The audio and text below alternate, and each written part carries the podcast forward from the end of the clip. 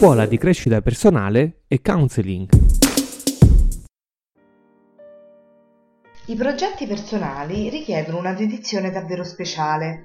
Infatti, inizialmente dobbiamo avere l'intuito e la capacità di ascolto interiore che servono per individuare un progetto e riconoscerlo come appropriato alla nostra natura e in sintonia con il nostro sviluppo. Successivamente occorre nutrire la fiducia interiore di poterlo realizzare e vederlo venire alla luce e quotidianamente siamo chiamati ad un impegno concreto e costante. Ogni giorno siamo chiamati a compiere un piccolo ma significativo passo in quella direzione.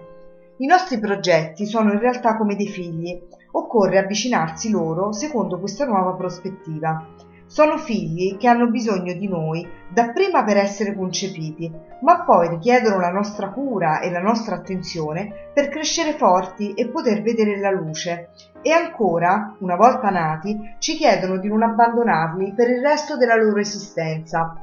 Ci chiedono di tenerli per mano quando ancora stentano a camminare soli, di aiutarli a sollevarsi quando inciampano e di incoraggiarli di fronte a una battuta di arresto. Dobbiamo amare i nostri progetti come faremmo con i nostri figli.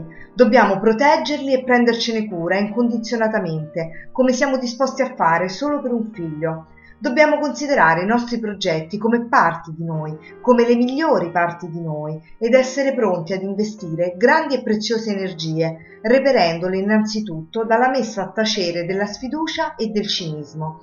Possiamo essere dunque padri e madri dei nostri progetti e fare del nostro meglio per loro, senza chiedere a noi stessi la perfezione, ma non facendo mai mancare amore e cura.